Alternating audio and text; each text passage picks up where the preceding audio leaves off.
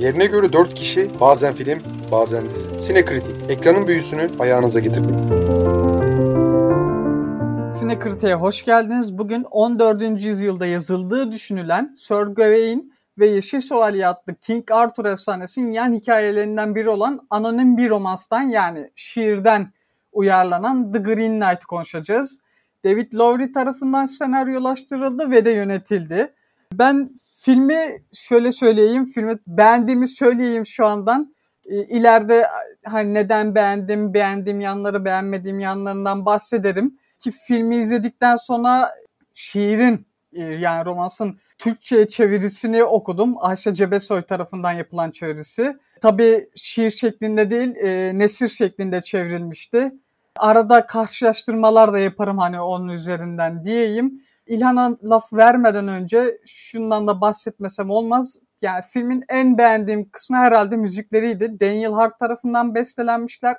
Gerçekten muhteşemler. Yani bu yıl hani izlediğim filmler arasında müzikleri en çok ilgimi çeken 2 film vardı. 2 filmden biri buydu. Ve muhtemelen sene sonunda da hani belki düğünü falan izlersek onlar hani Hans Zimmer tabii orada da onlar da işin içine girer ama hani bu yılın akılda kalıcı müzikleri akılda kalıcı filmlerinden biri olacağı kesin ki şu bilgiyi de hemen kısaca vereyim. Daniel Hart daha evvel David Lowery'nin 2 ayrı filminin daha müziklerini bestelemiş diyeyim. Lafı İlhan'a vereyim. Bu sene neredeyse doğru düzgün, ilgi çekici, yani insana hayal kurduran, ne bileyim karanlık da olsa bir hayal kurduran film hemen hemen göremedik.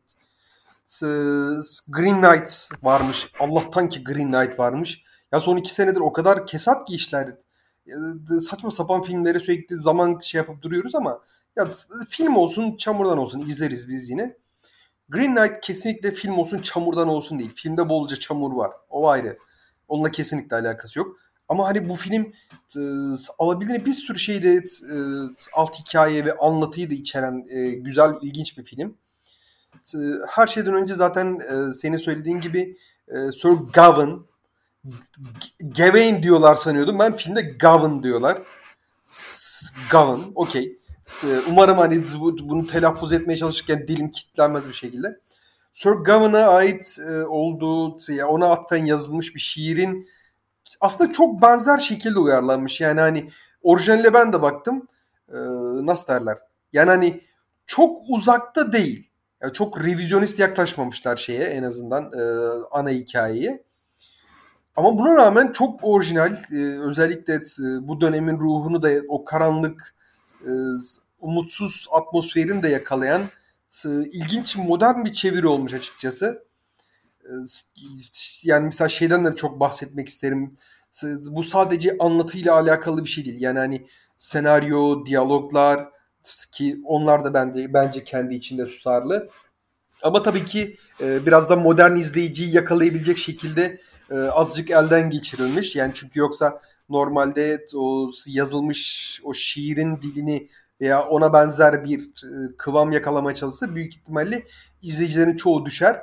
Ki bu haliyle bile yine de hani ortalama bir sinema izleyicisi için yine de bir nasıl derler, çeşitli güçlükler barındırıyor. Yani hani bir popcorn filmi değil. Çok güzel bir açılış yapıyor. İnanılmaz. Yani hani özellikle o kilise, o Christmas ayinine girişte o kameranın geniş açısıyla komple tüm binayı haşmeliyle yakalaması ve muhteşem bir müziğin girişi, ki oradan zaten beni yakaladı. Ben ya dedik ne oluyoruz, direkt saygı duruşuna geçtim filmi izlerken. Zaten hani birinci daha yani giriş aşamasında film yani hani çok heybesinde çok fazla şeyler olduğunu zaten hissettiriyor zaten izleyiciye. Ve açıkçası hani destanın akışını çok fazla bozmadan ama arada olan olayları kendince yorumlayarak, onları şey yaparak gösteriyor. Yani hani bu filmle ilgili en azından alt metinlerden neler aldığımı ileride değinirim ama ya bu klasik bir kahramanlık hikayesi değil. Yani bir alıştığımız hani şu çizgi romanvari kahramanlık hikayelerini de geçtim. Ondan önceki yani normal bir arayışa olan, kutsal bir görev peşinde giden çeşitli iyi, kötü veya ne bileyim ortada olan o kahramanların arayışını falan anlatmıyor açıkçası. Yani hani burada bizim baş karakterimiz Gavin bir aslında hani bir soylu, Arthur'un yeğeni oluyor, evet, doğal olarak çünkü kız kardeşinin oğlu. Bir arayışı var çünkü bir yani hani Kral Arthur'un etrafındaki o diğer şövalyelere haricinde yani kılıcının hakkıyla gelmiş birisi değil en azından orada. Kralın divanında kılıcının hakkıyla ve kahramanlıklarıyla, ne bileyim, başka nitelikleriyle bulunmuş birisi değil. O en çok dikkati çekiyor zaten. Ve olayların aslında gelişmesinde, ortaya çıkmasında ve neticelenmesinde bence bu itkinin çok önemli bir yeri var. Bunu özellikle görüyoruz. O şekilde düşünürsek aslında ya bir kahramanlık arayışı var. Yani hani normal kendi kaderini arayışı var. Yücelik, ne bileyim, başarı, şöhret, bunları arayışı var ama bir yandan bunlar karşısına geldiğinde onlar bu olguların onun hayatını nasıl değiştirdiği, onun kararlarını nasıl etkilediğine dair çeşitli çıkarımlar da yapabiliyorsunuz filmi izledikçe. Sen en azından biraz şeyden bahset, filmin konusundan veya akışından neler şey yaptın? Ya şöyle, şimdi sen de dedin yani zaten sen de okumuşsun, romansa bir bakmışsın ve yani sen de çok farklı olmadığını söyledin ve ya bazıları ben şöyle yorumlar gördüm, hani çok farklı bir perspektiften baktığını söylemişler. Yani tabii ki de yani başta da söylediğimiz gibi romanstan ayrıldığı yerler var net bir şekilde. Mesela bunlardan birisi Sir evet, neydi adı? Ben tekrar söyleyeyim mi? Gawain mı? Ama Gawain diyorlar ya. Gawain diyorlar. Ya ben de bu filmi izleyinceye kadar Gawain diyordum. Vallahi diyorum. Abi Allah'ın Brit'i söylüyor. Yani ondan daha mı iyi bileceğiz? Doğru, haklısın. Sir Gawain mesela bunun işte orijinalinde daha ne diyeyim, saygı gören birisi. Bu filmde hani o saygıyı hani gördüğünü hissetmiyorsun. Hani tabii ki de Kral Arthur ona şey yapıyor, bir sevgiyle yaklaşıyor hani, ama bu bir kan bağından dolayı onun dışında bir saygı gördüğünü görmüyoruz ve bir evet aslında orijinalinde de olduğu gibi bir şey içerisinde bir boşluk içerisinde aslında Sir Gawain burada. Yani çünkü tam bir şeyi yok, bir hikayesi yok ve zaten yine orijinalinden ayrı olarak yani bir orijinalde de bir cadılık faaliyeti vardı ama burada cadılık faaliyetinin annesi tarafından yapıldığını görüyoruz ve bunun amacı da aslında çocuğunu, oğlunu o boşluktan kurtarmak, ona bir yaşama amacı vermek. Ama biraz konudan saptım. Şunu diyecektim. Yani aslında orijinalindeki hikayede de yani bir kahramanlık anlatısı olsa bile onur nedir? Bunu sorgulayan bir hikaye. Tabii bunu belki biraz 14. yüzyıldan bakarak hani sorguluyor. Bu filmimiz 21. yüzyıldan bakarak bunu sorguluyor ama ya uyarlama dediğin şey de bilmiyorum biraz böyle mi olur yoksa orijinaline mi sadık olmalı? Hani aslında o onuru sorgulamasını da 21. yüzyıla biraz adapte ederek uyarlamışlar.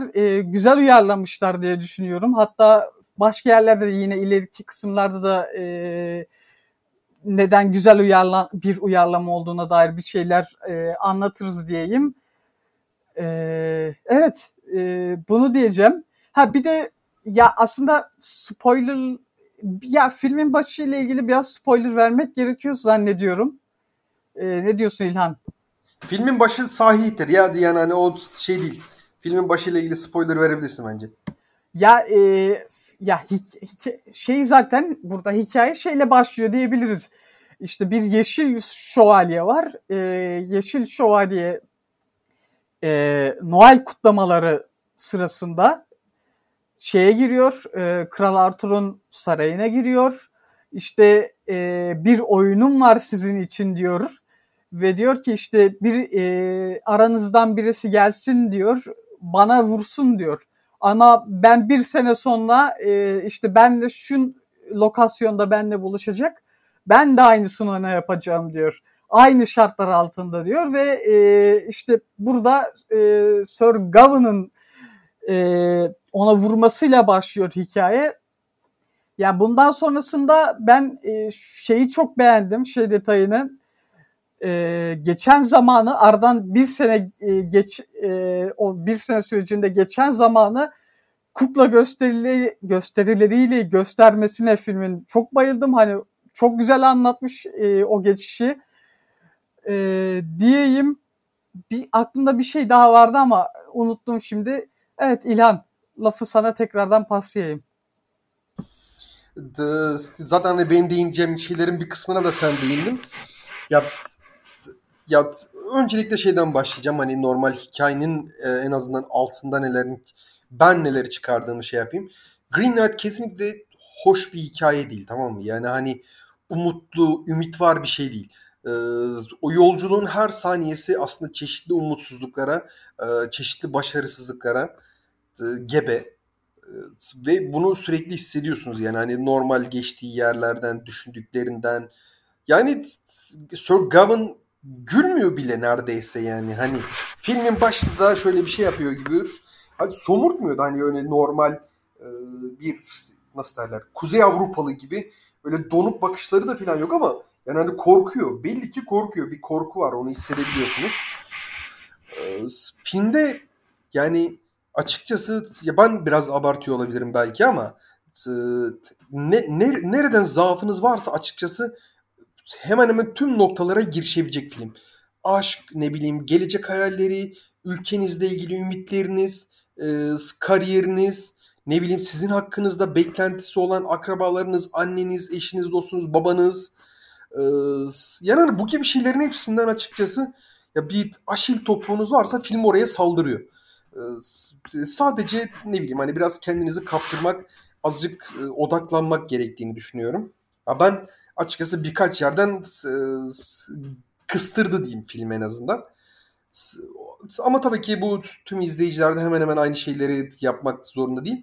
Film yani 2 saat ama 2 saat içinde açıkçası bu şeylerin hemen hemen bu notaların hemen hemen hepsine dokunuyor.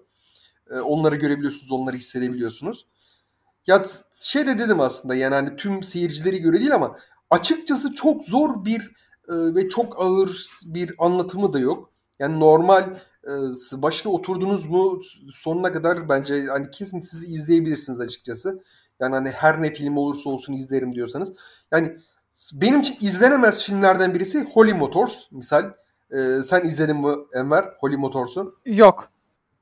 Aman sakın. Yani sonuna kadar gerçekten diyorum çok büyük yani hani Disney filmlerini işkence çeke bitirebiliyorum ama Holy Motors'u yani kıvranmama rağmen bir dereceye kadar devam ettirebildim ve sonra gerisini getiremedim. Çünkü ya, tamam okey deneysel sanat anlatımı var vesaire ama yani hani bir hikaye ve bir anlam çıkartamıyordum onun içinden. Mesela bu öyle bir şey değil açıkçası. Hani biraz daha popüler izleyiciyi yakalama olasılığı daha yüksek. Ana konuları da açıkçası yani hani hemen hemen her evde insanların karşısına çıkabilecek, onların hayatını sıkıştırabilecek, onların hayatlarını yüzleşmesi, kendileriyle yüzleşmesini sağlayabilecek çeşitli sıkıntılar ve engelleri en azından karşısına çıkartabiliyor böyle bir film. Sen müziklerden bahsettin. Gerçekten diyorum hani neredeyse müzikler hiç susmadı. Açıkçası hani ve sahneyle, anla, anlatımla, oyuncularla çok uyumluydu özellikle. Ya, sahne, oyuncular ve ve müzikler gerçekten diyorum birbirini çok iyi tamamlıyor. Çok üzerine düşünmüşler belli ki. Yani hani iyi bir matematik yapmışlar. Ve oyuncuların hepsi de çok iyiydi. Yani hangi birisini övsem bilemiyorum ama Dev Patel ya büyük ihtimalle hayatının performanslarından birisini çıkartmış. çok ciddiye almış metni de. Gayet de hani benimsemiş açıkçası. Hani senaryonun ruhunu da benimsemiş. O karamsar, ümitsiz, yani hani bir nevi kaderini kabul etmiş o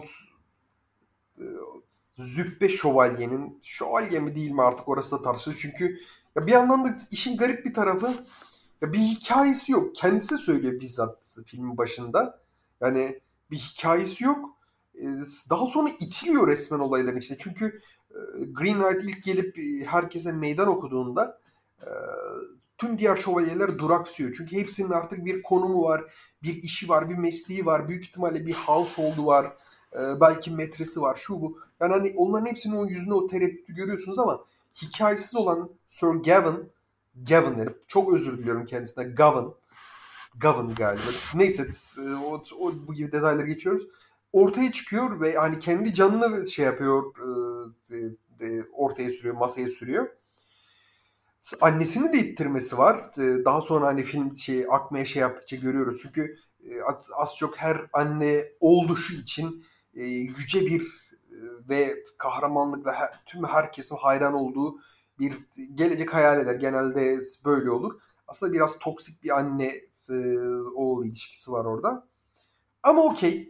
Yani hani bunların hepsi dediğim gibi. Yani film aslında her ne kadar çok sürreale doğru uzansa da yine de hani belli başlı yerlerde gerçek hayatta hayatlarımıza dokunup tekrar o sürreal şeyleri geri dönüyor. O açıdan da çok iyi. Ya şimdi bu biraz yeterince övdüm. Şöyle azıcık nefesimi toplayayım. Sen biraz araya gir. Ben daha sonra tekrar övmeye devam edeyim. Ya arada oyunculuklar dedin. Oyuncu seçimleri gerçekten iyi seçimler var. Yani mesela o zaman biraz spoiler vermeye başlayalım mı? Ya da spoilerlı mı yapalım bundan sonrasını? Ya da spoiler yani hani... Ya spoilerlı yapmadan önce şunları belki söyleyebiliriz. Hani filmi henüz izlemediyseniz kesinlikle izleyin. Zaten dediğimiz gibi film hani ya çok anlaması zor falan filmlerden değil kesinlikle. Ya zaten kendi içerisinde hani ne anlattığını da anlatıyor yer yer yani. Bunu spoilerlık kısımda nerede, neyi nasıl anlattığına dair bahsederiz ama yani anlatıyor diyelim. Zaten sürükleyici de bir film, hani konusu itibariyle de sürükleyiciliği var. O yüzden izleyin mutlaka diyelim. Ya bence bu senenin şimdiye kadar gördüğüm en iyi filmi. Yani çok tutarlı, çok güzel, lirik bir anlatım var. Görüntüleri de çok iyi. Oyunculuğu da, müzikleri de çok iyi. Heyecanlı. Yani hani aksayan bir tarafını da görmedim. Hani yavaş akan bir film olmasına rağmen yani normal o Hollywood filmlerinin, bizim alıştığımız Hollywood filmlerinin biraz dışında bile olsa ya birazcık dikkatinizi verirseniz bence seversiniz. Ya ben o zaman spoilerlı kısma geçiyoruz. Şundan bahsedecektim işte, oyuncular dedim en son. Bazı oyuncu seçimleri çok hoşuma gitti dedim. İşte mesela Gawain'ın ileriki filmin sonlarına doğru bir kısımda şeyle karşılaşıyor.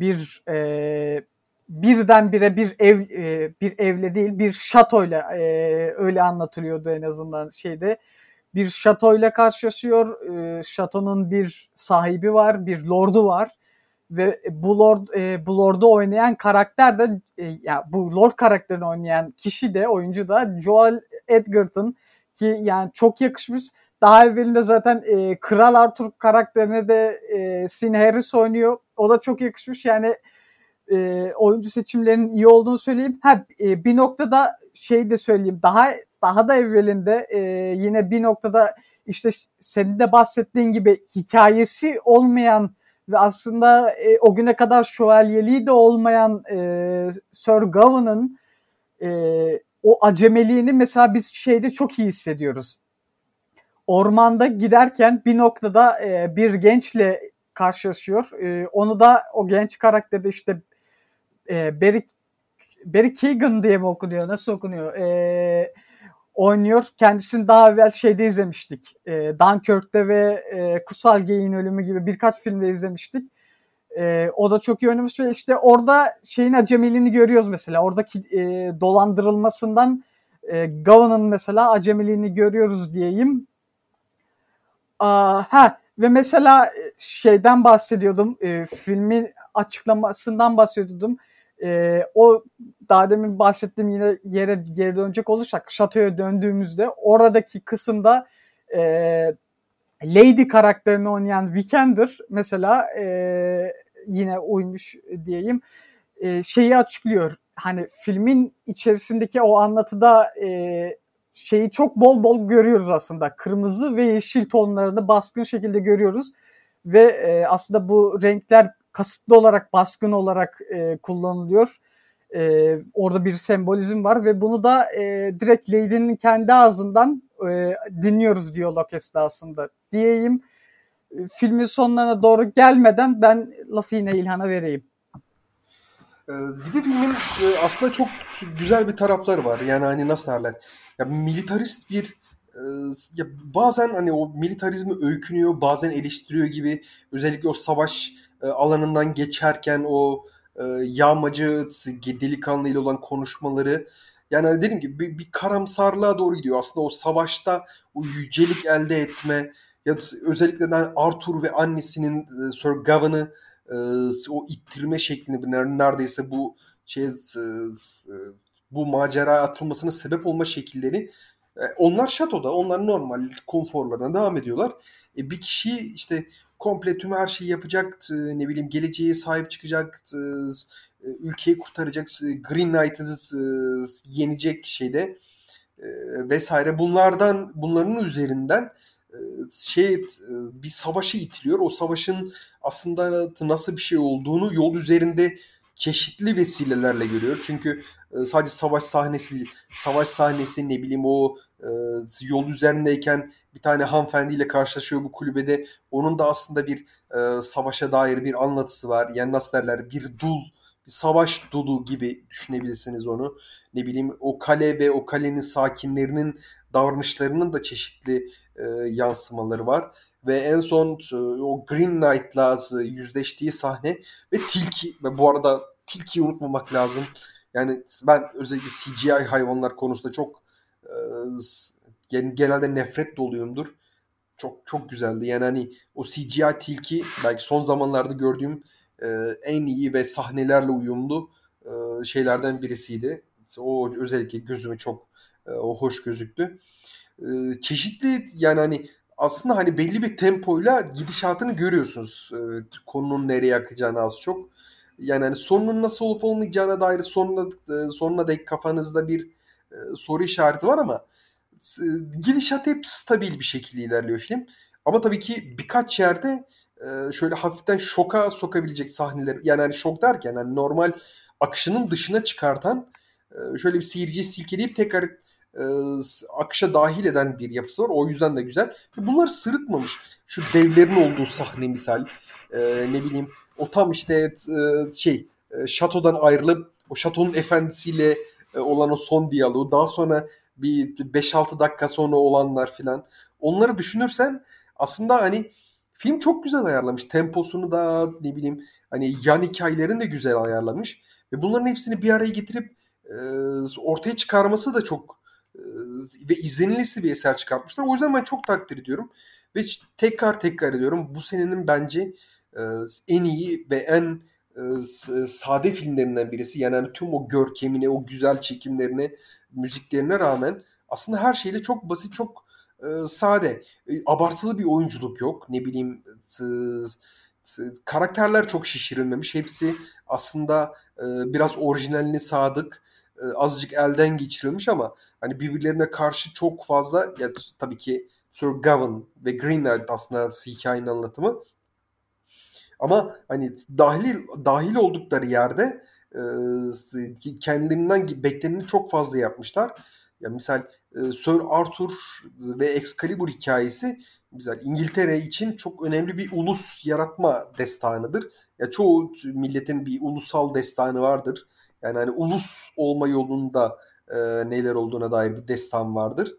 Misal işte Arthur ve Excalibur hikayesi artık Hollywood tarafından defalarca uyarlandı.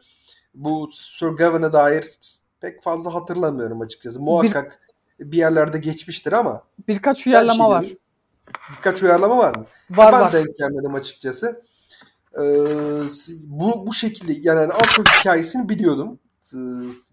Kulaktan dolma da olsa. Ama böyle birebir izlemek ve bu şekilde tanık olmak çok daha etkileyici oldu açıkçası. İşte dediğim gibi bir ulus yaratma destanının spin-off'larından birisi. Biraz daha modern konuşursak hakikaten yani spin-off. Destan o kadar çok tutmuş ki Lancelot'a da destan yazmışlar. Sir Gawain'a da şey yapmışlar, destan yazmışlar. Hepsine de destan yazmışlar. Maşallah işte böyle ulus yaratınca böyle. Bizde bir tane de Ergenekon var. Ne bileyim o Ergenekon'da ne var? Kurtlar var, Asena var filan. Ama spin-off yok. Okey, güzel, doyurucu, tok bir destan. İşte biraz şeylerde o zamanın gezgin bardlar büyük ihtimalle bu hikayenin, bu efsanenin yan karakterlerine kendilerince ve onların yansıtılmış karakterlerine göre kafalarında bir dünya yaratıp onlara da bir şeyler yapmışlar büyük ihtimalle. Tabii ki o konuyu tarihçiler veya edebiyat tarihçileri daha iyi bilir. Toparlıyorum. Film bir ortaçağ dönemi ulus yaratma destanının karakterlerinden birisine ait bir anlatıyı çok güzel bir şekilde modern sinemayı yansıtıyor. Güzel, gerçekten diyorum hani sürekli dinlenebilecek bir yani ben bu soundtrack özellikle çok ilgimi çekti. Yani ben büyük ihtimalle yıllar sonra tekrar buna dönüp dinleyebilirim diye düşünüyorum. Çünkü o kadar etkileyiciydi. Çok güzel çekimleri, iyi ve tutarlı bir hikaye anlatımı bence kaçırılmaması lazım. Ya bu sene Oscar'lar nasıl olur bilmiyorum ama ya bu film en azından 3-4 yerde ya oyunculuk, müzik ve görsel yönetim dahil olmak üzere. Ya filmin yönetmeni Ghost Story'nin yönetmeniymiş. Onu izlemedim. Ama o da biraz karışık bir eleştiri almıştı. Yani hani seveni de çoktu, sevmeyeni de çoktu. Ben izlemediğim için yorum yapamıyorum. Ama her filmiyle açıkçası baya hani hem eleştirmen hem de seyirci ilgisini toplamayı beceriyor. Ya büyük ihtimalle kariyeri daha nasıl derler ilerleyen yıllarda daha ses getiren filmler izleyeceğiz diye tahmin ediyorum. O zaman yavaş yavaş finale doğru geçiyoruz. Finale geçmeden evvel finalinde normalde şöyle bir şey var. 14. yüzyıldaki orijinal metinde şiirde normalde işte daha evvel kaldığı şatonun sahibi en sonunda hikayenin sonunda yeşil şövalye çıkıyor. Hatta işte zaten filmde o gördüğümüz kısımlarda hani Lady ile Sir Gawain arasında geçen her şeyden de haberi var. Hatta normalde orijinal metinde 3 kere Lady yanına geliyor ve işte her seferinde bir takım imalar oluyor ama Sir Gawain işte onurunu koruyor diyeyim. Buna takdir ediyor. Yeşil Kuşak'tan bir bahsetmemiz lazım. Malum filmin en başında verilen yeşil kuşak var. Filmin sonlarında şey tarafından veriliyor bu. Onun, yani bir noktada kaybediyor ve filmin sonunda Lady tarafından tekrar veriliyor. Orijinal hikayede en başta hiç verilmiyor yeşil kuşak. En sonda Lady tarafından veriliyor. İşte orijinal hikayede en son yine yeşil şövalye kafasını kesmiyor Sir Gawain'ın ona bir ders vermiş oluyor.